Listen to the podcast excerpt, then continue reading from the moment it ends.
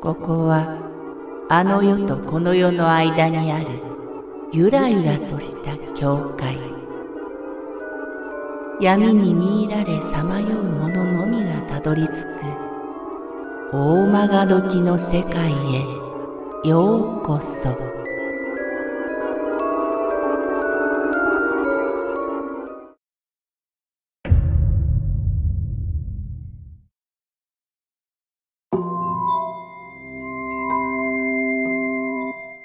おばあちゃんの音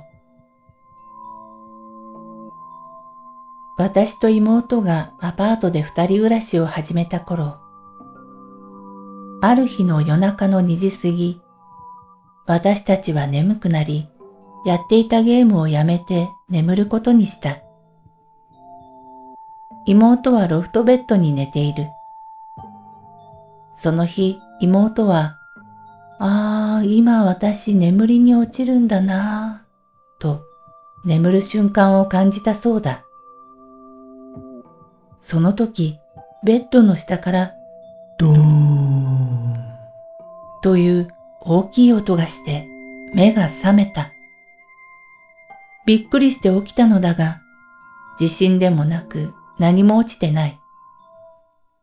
朝起きてから私はその不思議な話を妹から聞いた。その時、妹は一つ気になることを言った。意識が遠くなって自分が寝落ちする間際にね、誰かの手で体が下に引っ張られたのよ。その話を聞いて、私は亡くなったおばあちゃんかなと思った。おばあちゃんは病気だった。私が生まれたことをお父さんから聞いただけで、私を抱くことも見ることもできなかったそうだ。私たち姉妹はおばあちゃんに見守られていると思っている。妹が感じた音は、おばあちゃんからの何かのメッセージだったのか、それとも妹を何かから守ってくれた衝撃音だったのか。